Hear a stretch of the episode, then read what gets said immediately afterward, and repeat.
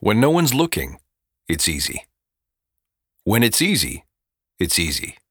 But when things get tough, it's hard to act with integrity. That's this week on the Badass Agile podcast.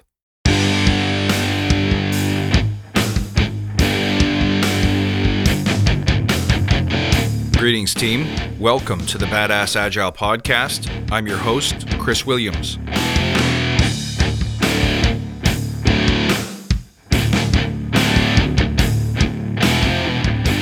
Hey guys, welcome back. I really want to spend a few episodes running without a script talking about some of the challenges that matter most. You know, as a, an agile coach, there are problems that come up again and again and again. And they do so because they're really hard to crack. It's difficult to create cultures, especially in really, really large environments where I know a lot of you are working. Think big financial institutions, think big retail, think government or institutional where people do the right things and act appropriately at scale. And the first one I want to address is individual and group integrity. But first, let's remember why we're here. Let's see if I can do this from memory. To create an elite tribe of leaders who truly serve their clients and communities by doing what matters and what works. Pursuing excellence like a badass. There's so many resources out there about what you need to do to be agile but we focus on who you need to become in order to lead teams. So let's hammer down those fundamentals to create a unique and powerful force in this industry. To be completely honest, I had to cheat to check my notes. However, I want to learn this so that I can do it by heart, so I'll nail it next time. Anyway, remember, guys, if this helps you, tell your friends. Don't forget, if you have coaching questions, reach out to me directly at contact at badassagile.com. I love the questions and I really want to answer them on the air because I think it's the fundamentals in practice where I can really provide a ton of value to all you guys out there in the field. Okay, let's dig in on this question. One of the things I consistently notice when I'm working in large organizations is that people behave with integrity and they can cite the core values and they can claim to live the core values when things are easy but when things get really hard, AKA someone screwed up, especially, and something is suddenly on the line, you know, money, job, reputation, that's where integrity really gets tested. And what's always surprising, if not outright disappointing to me at times, is the automatic behaviors that we fall back to when something is actually on the line. So rather than acting with integrity, it's not uncommon to see people, for example, start blaming other people. They might start excuse making. They might get outwardly defensive.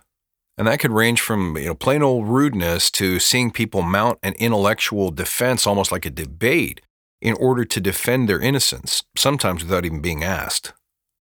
It can cause people to shut down, to stonewall, to separate from the team, or it can even cause really non integral behavior like lying, dishonesty, subterfuge, or hiding. All of these behaviors are a betrayal to the team. You can't have a high performing team with those behaviors intact. You just can't. So, as a leader, what do you do? We need a strategy because in the field, this practice matters. Agile, likewise, is really easy to say and do when things are really easy. But the moment things get hard, it's difficult to push back against behaviors and attitudes that are contrary to the agile mindset. And it's worth mentioning, too, that the very same fears, mindsets, and behaviors that result from those fears, that one would describe as lack of integrity, that also shows up as resistance to agile. I'm sure this has happened to you. You meet people who inexplicably have this knee jerk, almost rash like reaction to agile concepts, and it's really hard to understand. In our minds, we say, why would anyone be so violently opposed to something so sensible something that's directed at creating greater market value at the delighting customers. It's really hard to understand. And to be truthful, this knee jerk reaction has the same root of that lack of integrity in practice, which, as we all know, is fear. Now, unlike a fear of public speaking, this one is harder to train out of an individual or a team because it's really difficult and uncomfortable to draw attention to the behavior in the first place.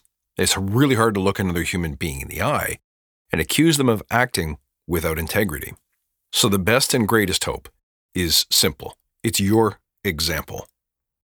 So, first, you must act with integrity, and then you must train people on the mindset and habits that you use to act with integrity so that others can understand it, adopt it, and habitualize it. So, the first thing you do to make sure you act with integrity is always encourage yourself and others to act with the end in mind. Remember your vision, remember your purpose, remember your service. In a way, the question comes down to who do you want to be? Do you want to be someone who is known for cowering from challenge? Who is known for when things get tough, you beat a path in the other direction?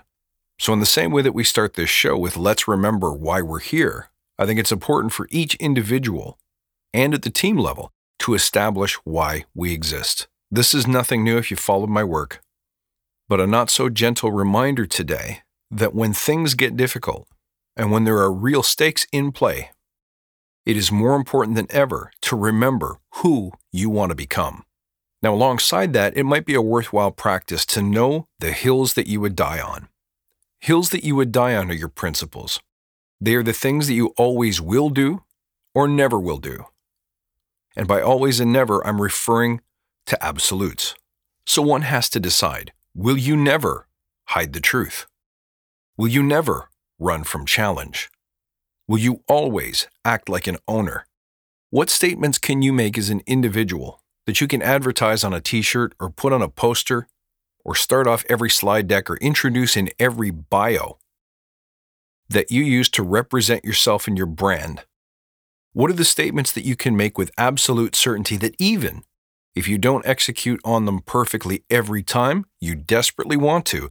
And that's the bar against which you want others to hold you accountable.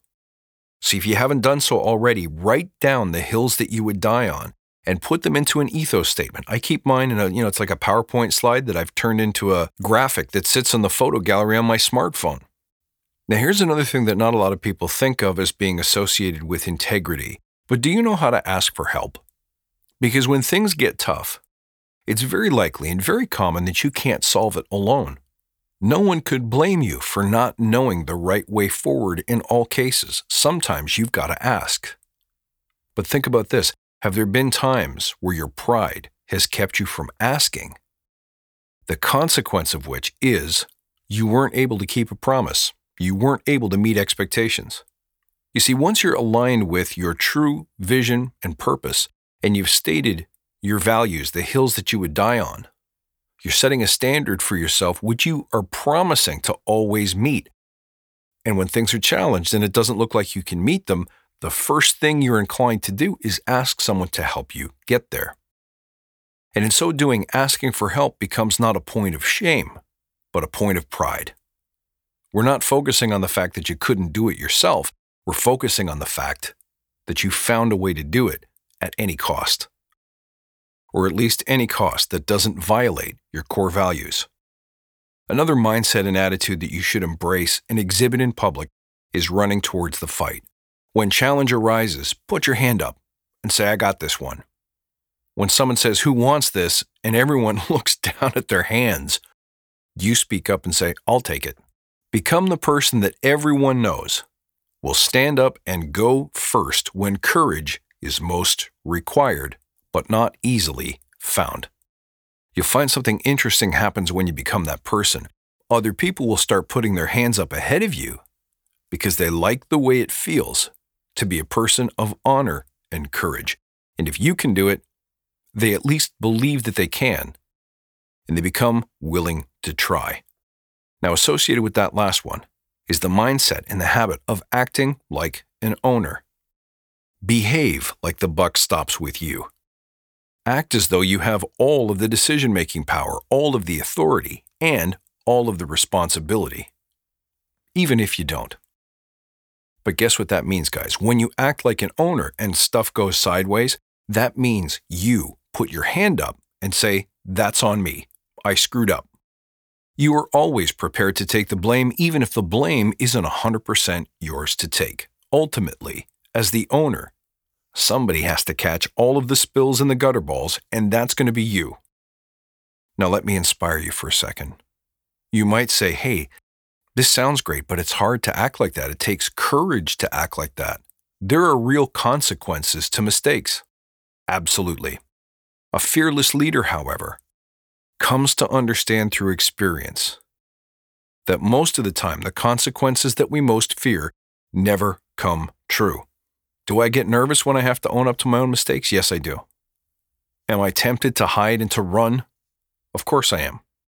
Are there sometimes real financial or other costs to making the mistakes that you make? Absolutely, happens all the time.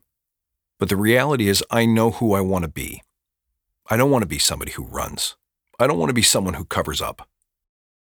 And if you listen to my recent episode on silver linings, we know that every loss, every accident, every consequence is there to teach us something. Those failures create new opportunities or strengthen character in ways that we never could have expected. And right now, in the back of your mind, if you're saying to yourself, well, you know, I'd really rather avoid those kinds of costs and consequences. But, guys, the alternative is what? To compromise your integrity, to destroy the value of your name, your brand, to destroy your reputation as a leader. How do you put a dollar value or a time estimate on that? You can't. Now, as a leader, it's easy to espouse these if you practice finding the courage. And the more you practice, of course, the more you experience, and the less of a leap of faith it is to suggest that the consequences and the outcomes are never as bad as you think, and no one job matters more than your integrity or your reputation. But when you're dealing with people who are under you, who are inspired by you, or who are being coached by you, it's difficult to convince people of that. So, yes, you have the responsibility with a team to limit the consequences of mistakes, honest mistakes, temporary errors in judgment. So, as a leader, you have to ease off on the consequences, and sometimes you have to eat the consequences. That's what I mean when I talk about standing between danger in your team. This is talk made real. This is what a mama bear does, guys. She stands there and defends her pack, even if it means her life. It's not a moment of courage that you take advantage of. It is a way of being. It's in your DNA. It's who you are. And the upside is if you do that, you can let others fall gently without experiencing the full weight of the consequences until they mature and blossom as leaders and are prepared to accept the consequences fully on their own. But of course, there is one caveat. A person who makes mistakes and acts without integrity frequently eventually threatens the tribe. And there is a point at which that person has got to go. So when I say minimize consequences, I don't mean indefinitely. I mean for the purpose of learning and growth and leader development within your team, you do have to create a safe space for people to fail, as long as that failure turns into learning. So I hope that I've inspired you a little bit today to create a culture of integrity by acting first with integrity as an example to everyone around you, those you coach, those you lead, those you interact with. You might not change everybody, but you will change a few. And if you're very, very good and very, very persistent, you might even be able to change the world. And that's my sincere hope for you, your team, your clients. Folks, thank you for listening. You can reach out at badassagile.com or find me on Twitter at badass underscore agile. I'll see you next time, and until then, stay badass.